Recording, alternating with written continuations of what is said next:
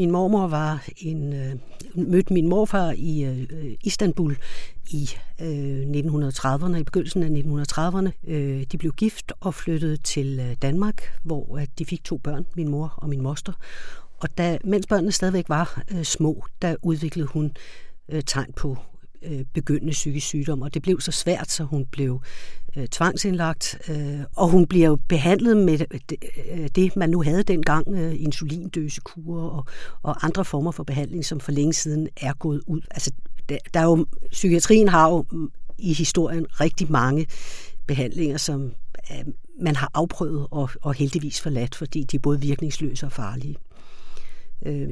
Det endte jo med, at hun blev sendt tilbage til Tyrkiet, og der blev hun indlagt, hvor hun var indlagt resten af sit liv frem til 1953, hvor hun døde efter at have fået kort tid før det hvide snit.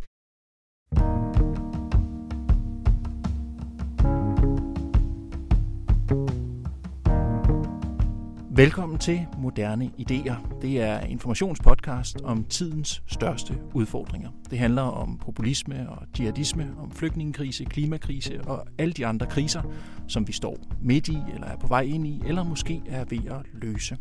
Spørgsmålet det er, hvordan løser vi de her tidens største udfordringer? Som vi plejer at sige i programmet, så er det ikke sikkert, at vi finder svarene, men derfor så synes vi godt, at vi kan bruge lidt tid på at lede efter dem. Så det gør vi altså i den her podcastserie. I dag der er det med professor Marita Nørentoft. Velkommen til dig, Marita. Tak. Du er speciallæge i psykiatri og overlæge på Psykiatrisk Center i København. Så har du skrevet en af bøgerne i serien. Den handler om psykiatrien. Hvordan skaber vi fremtidens psykiatri? Jeg sidder med den her. Ligesom de andre, så er det sådan en lille orange bog. Den er rimelig hurtigt læst, men ganske interessant. Jeg har sat en masse gule sedler, og jeg tænker, at vi skal slå op i nogle af dem, og så prøve at gennemgå din bog. Du skriver i bogen, meget er blevet bedre i psykiatrien siden 1940. Ja. Og så skriver du, men hvor meget? Hvorfor stiller du det spørgsmål? Ja, det er jo fordi, jeg stadigvæk synes, der er rigtig meget, der kan blive bedre. Altså, jeg synes jo, kontrasten er jo tydelig, at vi har ikke længere indlæggelser på flere år, hvor der ikke sker noget som helst virksomt. Men der er jo der er stadigvæk en masse ting, der kan blive bedre. Hvad er det for eksempel? Ja, altså, det er jo for eksempel sådan, at der på en lang række områder er evidensbaserede behandlinger, hvor der ved store lodtrækningsforsøg har vist, at forskellige typer af behandling er virksomt, og alligevel er de ikke konsekvent implementeret, så vi kan tilbyde det til alle de patienter, der opfylder kriterien for at kunne have glæde af det, eller og som er tilgængelige. Jeg vil sige, at på det område er der sket en masse, og også i senere tid, men vi er stadigvæk ikke i mål. Der er stadigvæk, også hvis vi sammenligner os med andre områder, sygdomsområder, hvis vi sammenligner os med hjertekarsygdom og cancer, så foregår der nogle ting i psykiatrien, som man slet ikke kunne tænke sig kunne ske i de andre sygdomsområder. Altså, vi bruger jo ikke for eksempel den her overdosis af insulin som behandling mere. Går jeg ud fra? Nej, det gør vi ikke. Så hvad er problemet i dag? Jamen, problemet er, at vi har, dels at der ikke er tilstrækkelig kapacitet til at sikre sufficient behandling til de mennesker, der har brug for det. Altså hvis man tænker på et rent kvantitativt, at der ikke er tilstrækkelig mulighed for at få den hjælp, man har brug for. Og hvis man får hjælp, så er det ikke altid, at den har den kvalitet og lever op til de standarder, både med hensyn til, hvor godt uddannet er det personale, der skal levere det, og hvor lang tid. Altså nogle gange så afkorter man behandlingen for at få råd til det. Så hvor problemet dengang var, at man ikke vidste nok, så er problemet i dag, at man ikke gør nok. Ja, sådan kan du godt kort sammenfatte det. Okay. Godt. Så det er det, vi skal tale om, Marita. Vi har cirka 20 minutter til at gøre det. Både komme igennem, at du lige skitserer problemet og status, og så også en af løsningerne. Hvis vi prøver at kigge på udviklingen, der er kommet mange flere i behandling i det psykiatriske system. Kan du ikke prøve at skitsere, hvad er der sket over de sidste, måske 10 år? Ja, altså det, der er sket, det er jo, at der er faktisk nogenlunde lige så mange, som bliver indlagt. Det er cirka 25.000 mennesker. Det har været nogenlunde konstant, ikke bare over de sidste 10 år, men også længere tid tilbage. Men de er indlagt i kortere tid. de 25.000 mennesker, fordi der er færre sengepladser. Til gengæld har man udvidet den ambulante kapacitet, og det har betydet, at man har været i stand til at tage mange flere i behandling. Det er der, hvor... Hvad betyder den ambulante kapacitet? Ja, det er jo, at man kan komme i behandling enten på et psykiatrisk ambulatorium, en klinik, eller i et team, måske et opsøgende team. Uden at være indlagt? Uden at være indlagt, okay. Ja, det er det, det betyder. Ja. Og det er jo, den kapacitet er udvidet ganske betydeligt, og det betyder, at der er langt flere, som kan få adgang til psykiatrisk behandling, end der har været tidligere. Hvad er årsagen til den stigning? Det er jo med vilje. Altså det er jo fordi, at man har ønsket at bringe den behandling, som man ved, der er evidens for virker. Nå, men jeg tænker på, hvad er årsagen til, at stigningen, altså er der flere, der henvender sig, eller er vi blevet bedre til at diagnostisere, eller... Ja, altså grunden til, at jeg startede med så at sige, at det er kapaciteten, det er jo, at der overhovedet har været mulighed for at tage imod, ikke? Men fordi der har jo også, det var ikke så lang tid siden, jeg sad i et ambulatorium, hvor at ventetiden var over et år. Altså, det er cirka 10 år siden, ikke? Og der er jo klart, der er nogen, der falder fra og aldrig når frem. Så det, at der overhovedet er en kapacitet til at tage imod, det betyder, at nogle af dem, der faktisk prøver at få hjælp, at de kan få det. Det betyder også, at de praktiserende læger, som tænker på at henvise, at de måske tør gøre det i lidt flere tilfælde. Og man kan også sige, at det, at psykiatriens image trods alt er bedre, det betyder, at der er flere, der tør søge hjælp. Og det er jo en succeshistorie. Ja, det synes jeg, det er. Ja. Jeg betragter det ikke som, at det er fordi, at befolkningen er blevet mere og mere syg. Det tror jeg faktisk ikke, det er. Jeg tror, at det er, at der er flere og flere, der har fået mulighed for at få hjælp. Okay. Der har også været et hyppigt fremført argument i debatten, er jo, at vi måske overdiagnostiserer nogle grupper. Ja, altså, jeg har godt hørt det, men jeg vil sige, hvis jeg kigger på... hvor mange nøglehuller man skal passere for at komme i psykiatrisk behandling, så er det sådan, at de, der faktisk når frem, de er blevet evalueret både af praktiserende læger og visitationsenheder i det psykiatriske system, og de har brug for hjælp. Det vil jeg sige. Selvfølgelig skal man altid prøve at se, om kunne man klare sig med mindre, men de, der når frem, der har der altså været forsøgt rigtig meget at klare sig med mindre, inden de når frem. Så du mener, hvis man ikke er rigtig syg, hvis man ikke har rigtig damp, eller hvis man ikke har rigtig angst, eller hvad det nu kunne være, nogle af de her sygdomme, som har været i stigning, så vil man ikke komme igennem til at få en behandling? Ja, det er det, jeg mener, og der kan jeg selvfølgelig ikke svare for hver eneste person, men jeg tænker, at gennemgående er det sådan, at angsttilfælde i Danmark er underbehandlet, og der er masser af mennesker, der har angst uden at få hjælp for det, og der er virkelig gode behandlingsmuligheder, som der er nogle mennesker, der ikke når frem til. Godt.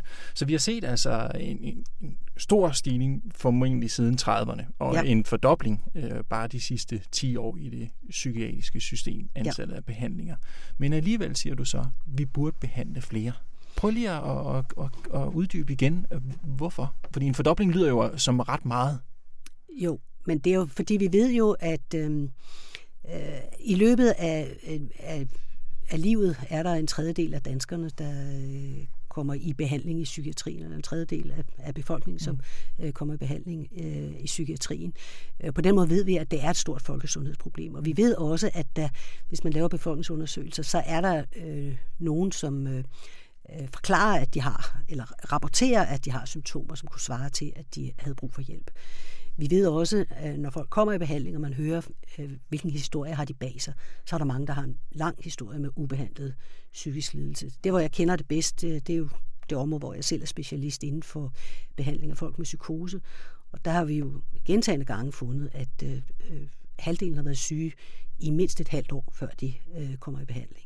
Så der er jo mange, der går med ubehandlede psykiske symptomer, uden at få hjælp. Men dem, som du nævner der, de kommer så i behandling. Ja, et halvt år senere. Ja, men jeg tager det som en indikator på, at det, at man kan gå med ubehandlede symptomer i et halvt år, så er der nok også nogen, der går med ubehandlede symptomer i et halvt år, så ikke kommer i behandling bagefter. Det tyder på, at det ikke nødvendigvis er sådan, at bare fordi man har symptom, så kommer man i behandling med det samme. Hvad er det ellers for nogle indikationer, som du synes viser, at der er flere end en tredjedel af befolkningen, som skulle behandles. Ja, men en tredjedel af befolkningen, det er over hele livet jo. Mm, altså, ja. Så det er jo ikke en tredjedel på et givet tidspunkt. Det, nej, men sådan flere tilfælde. Håber jeg trods alt ikke, det er. Nej, altså det er dels, at der er befolkningsundersøgelser, som tyder på, at der er en stor andel af befolkningen. Og hvad er det, der tyder i de undersøgelser? Er det folk, der siger, at de er ked af det? Det er folk, der rapporterer psykiatriske symptomer, angst og depression. Altså det er jo de hyppigste, angst og depression. Mm. Og så samtidig krydser af, at de ikke får behandling. Ja, altså, men nu, det er jo international befolkningsundersøgelse. Vi har ikke nogen dansk befolkningsundersøgelse, så det kan jeg ikke bruge som grundlag. Men jeg kan sige, at hvis vi sammenligner med international befolkningsundersøgelse, så tyder det på, at vi også i Danmark ikke behandler alle, der har et psykiske lidelser. Mm. Og så synes jeg også, at det er jo så baseret på indtryk, altså alle dem, der henvender sig. Jeg tror ikke, jeg er den eneste professionelle, som får henvendelser forskellige steder fra, hvor de spørger, hvad skal jeg dog gøre med min søn, eller min datter, eller min ægtefælle, eller hvad det er, ikke? Hvor at, som oplever, at de ikke kan få den hjælp, de har brug for. Mm. Men hvis kapaciteten er blevet fordoblet på 10 år, og der stadigvæk er behov for endnu mere behandling, er der ikke ligesom et sted, hvor man må sætte en grænse og sige, vi kan ikke behandle alle sygdomme? Vi gør det jo så smart, vi kan. Ja. Altså, og man kan sige, der er jo en hel del af de her mange mennesker, der er i behandling, der er en hel del, der er relativt kortvarigt i behandling. Og jeg ved ikke, jeg synes jo, jeg vil gerne forsvare mit felt på den måde, at vi kan prøve at stille det samme spørgsmål, hvis det nu var kræft eller hjertekarsygdom, og så sige, ja, der må jo, vi kan jo ikke blive ved. Eller, altså sådan nogle argumenter vil vi ikke bruge på et andet område, vi siger, at det er meget muligt, du får højt blodtryk, vi kan altså ikke tage os af det. Eller, og på den måde synes jeg, at psykiatrien er stadig ramt af stigma, at, i forhold til, at vi bliver nødt til at se alvorligt på, hvis de problemer er der, ja, så er de der. Altså, og nu er det, som jeg har nævnt, så er det ikke fordi, vi har en befolkningsundersøgelse som grundlag for det, men jeg synes, det fortjener den alvorlighed, som vi tager andre sygdomme, som vi lægger for dagen, når vi behandler andre sygdomme. Og du fortalte mig også, da vi lige sad og snakkede sammen, inden vi tændte for båndoptageren, at du oplever en forskel mellem nogle af de sygdomsgrupper, du nævner der. Det kunne være kræft for eksempel, og så psykiske sygdomme. Prøv lige at uddybe. Ja, altså det er jo den selvfølgelighed, der er i, at kræft og hjertekarsygdom skal behandles. Den samme selvfølgelighed er der ikke på det psykiatriske område. Og hvorfor der er en selvfølgelighed? Altså vi tænker, hvis man har en hjertesygdom, så skal man behandles. Ja, og jeg vil, altså... Jeg kan huske, at jeg reflekterede over en eller anden gang, stod der på forsiden af en avis, at nu var der hjertepatienter, hvis kontroller blev forsinket på grund af sundhedsplatformen, og det blev straks en skandale, der kom op i Folketinget eller sådan noget, ikke? Eller kræftkontroller, der ikke blev gennemført, fordi der havde været problemer med noget elektronik. Og der kan man sige, hvis vi skulle i Folketinget hver gang, der var nogen, der ikke var blevet indkaldt, når de nu havde oplevet svær invaliderende angst i 6 uger eller 6 måneder, eller jeg vil lige vil sige 6 år. Altså, der er vi på et helt andet niveau med hensyn til, hvornår bliver symptomerne taget alvorligt. Og det, altså, jeg vil sige, der hvor man oplever det stærkest, det er, hvis man taler med pårørende til psykisk syge. Fordi det er jo dem, der prøver. Det er dem, der prøver at banke på den ene dør efter den anden, og opleve, at nå, det her var ikke muligt, og at det, de havde håbet, det kunne ikke lade sig gøre på grund af en eller anden teknikalitet, eller det kunne også være, at man var over eller under en eller anden aldersgrænse, eller boede i en forkert region. Mm. Så vi har ikke et system, der tilgodeser alle. Kan man ikke godt forstå, at man i offentligheden, eller måske på Christiansborg, tænker, en kræftsygdom, hvor man har 2 måneder tilbage, eller så dør man, den skal klart behandles. Det er åbenlyst. Hvorimod det er lidt mere diffust med en psykiatrisk sygdom, invaliderende angst, som du beskriver. Kan man ikke godt forstå, at folk tænker forskelligt på de 2 sygdomme? Jo, altså man kan sige, at det forhold, at de psykiske sygdomme ikke kan måles på samme måde og puttes i mikroskop, som en kræftsygdom kan, og også det forhold, at der er meget mere hemmelighedskrammeri omkring dem, at folk tør ikke stå frem og sige, nu vil vi ikke finde os i det længere, med de samme store bogstaver, som man kunne tænke sig omkring en kræftopsporing, der ikke er blevet ikke er blevet gennemført rettidigt. Vi har jo også lige nu i mediebilledet flere ting, hvor at man diskuterer, er de blevet udredt rigtigt, eller er de ikke? Og er der sket noget under coronaen, hvor der er nogen, der har fået forsinket deres kræftudredning? Altså, der er enormt fokus på det. Og det samme fokus er, det er svært for os at opretholde, at det skal være inden for psykiatrien. Men jeg synes faktisk, at det burde være det. Ja, hvorfor? Ja, fordi at der er jo... altså for eksempel er der jo en stor overdødelighed ved de psykiske lidelser. Både en risiko for selvmord og ulykker, og der er også risiko for, at man pådrager sig forskellige somatiske følgesygdomme, eller ikke nødvendigvis følgesygdom, men sygdom oven i den psykiske sygdom. Så det er en indikator for, at den behandling, vi tilbyder, altså det er jo ikke fordi, vi nødvendigvis ved, hvad vi skal gøre ved det hele, men vi kunne nedbringe den overdødelighed, der er.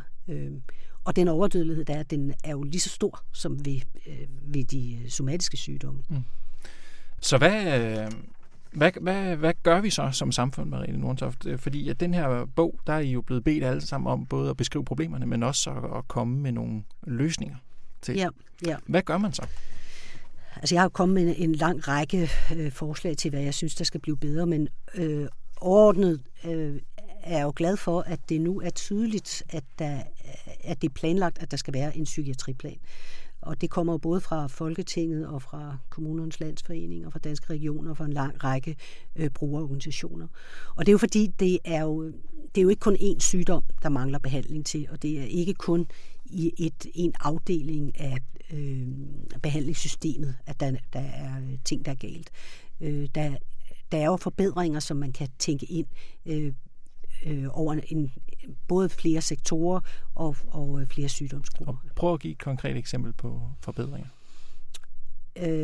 Ja, altså noget af det, som jeg synes, man kan fæstne sig ved, og som der heldigvis er et vist fokus på, det er jo, at Sundhedsstyrelsen udvikler nationale kliniske retningslinjer for forskellige sygdomme, og hvor de anbefaler, hvad der skal ske, eller hvor de på baggrund af en gennemgang af den videnskabelige litteratur, der er, så kommer nogle anbefalinger til, hvad der skal ske.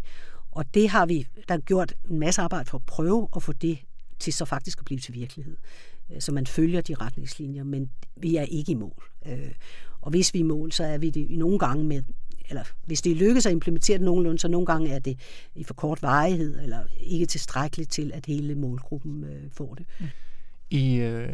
I din bog, der taler du for en samlet, langsigtet strategi. Hvis du skulle nævne det vigtigste punkt i den langsigtede strategi, konkrete punkt, hvad er så det? Jamen, det er jo en kapacitetsudvidelse og et kvalitetsløft. Altså flere psykiatere? Ikke kun flere psykiatere, også flere psykologer, sygeplejersker, ergoterapeuter, socialrådgivere. Mm. Så mere personale og personale på som tilbydes efteruddannelse i de ting, vi ved virker. Okay. Så vi skulle gøre mere. Men det er jo også noget, man kan sige på mange områder. Det kan man jo sige på folkeskoleområdet, eller det kan man sige på handicapområdet, eller andre uddannelsesområder. Hvad er argumentet for at gøre noget mere på det her område? Altså, hvad er... At der er jo en stor, altså undervurderet lidelse på det her område, som rammer bredt i befolkningen. Rigtig mange mennesker er ramt af det. Og at et kvalitetsløft både kan sikre en bedre behandling, men også en mere effektiv udnyttelse af ressourcerne. Når du fortæller, Marita Nørentoft, om for 20-30 år siden, hvor man ikke havde opsøgende teams eller så mange. Hvis vi ser på for 10 år siden, hvor vi har fordoblet antallet af behandlinger siden da, eller hvis vi går tilbage til din mormor i 1940'erne, så virker det også til, at der er sket mange gode ting i det psykiatriske system. Jo, og jeg synes jo også i forhold til stigmatiseringen, så er det jo så er der også sket noget positivt, at det er blevet mere tilladeligt også at stå frem og forklare, at man har været syg, og der er jo forfattere, der skriver bøger om, hvordan deres historie har været, og det synes jeg spiller en kæmpe rolle i forhold til at løfte feltet også med hensyn til, hvilken gennemslagskraft man kan have, når man ønsker at forbedre forholdene. Så der er sket en masse. Og hvis vi kigger på det der med de opsøgende teams, så skulle de først opfindes, og så skulle de implementeres. Og nu er det jo i noget højere grad blevet implementeret, men vi kan stadigvæk se, at det ikke er fuldt ud implementeret. Det er et af de områder, hvor vi har bedst overblik, og hvor vi kan se, at det er cirka 60-70% af dem, der har brug for at få behandlingen, som får det. Hvis din mormor var kommet i kontakt med det psykiatriske system i dag, hvad var der så sket? Altså, i den mest velfungerende del af psykiatrien, der ville der jo være sket det. For det første, at hun ville kunne blive udredt på en helt anden måde. Sådan, at hvis jeg læste hendes journal i dag, så ville jeg kunne se en beskrivelse af, hvad der faktisk var i vejen med hende. Og det kan jeg ikke, når jeg kigger på de der gamle journaler. Og det ville også betyde, at man ville kunne tilbyde hende noget behandling. Hvis nu vi tænker, at hun faktisk havde en bipolar sygdom, så ville man kunne give hende måske lithium, og i maniske faser ville man kunne give hende noget, der kunne dæmpe manien.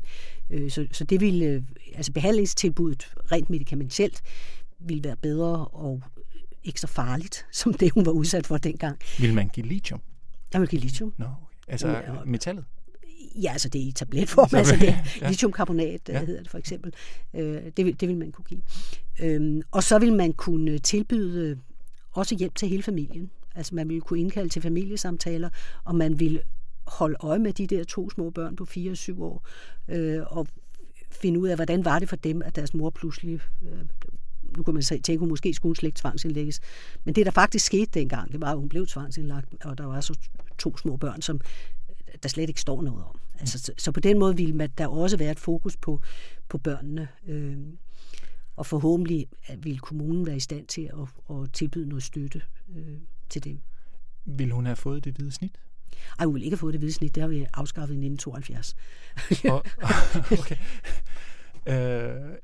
Vil hun være død? Altså forhåbentlig ikke. Hun var kun 43. Altså, der er jo en overdødelighed, det er der stadigvæk. Og nu er jeg jo ret sikker på, at hun faktisk døde af det hvide snit. Hun døde af komplikationer til en hjerneoperation, hun blev udsat for. Men der er en overdødelighed.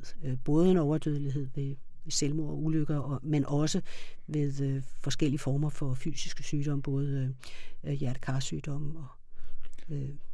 Men hun døde af selve behandlingen? Ja, det gjorde hun. Nu det er jo ikke sådan, jeg har haft indsigt i de journaler fra de institutioner, hun var indlagt på, men det var relativt kort efter, at hun var blevet opereret, at hendes tilstand forværrede, og så døde hun. Okay.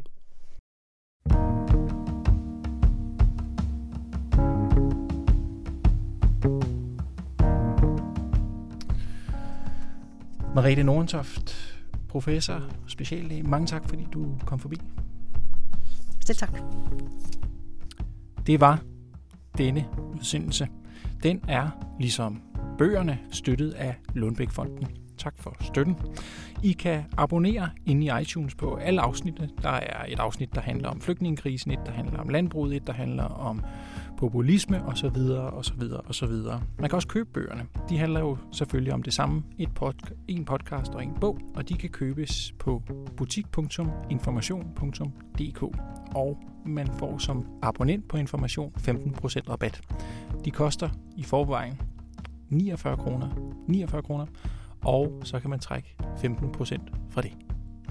Det var programmet. Jeg hedder Otto Lærke. Tak fordi I lyttede med.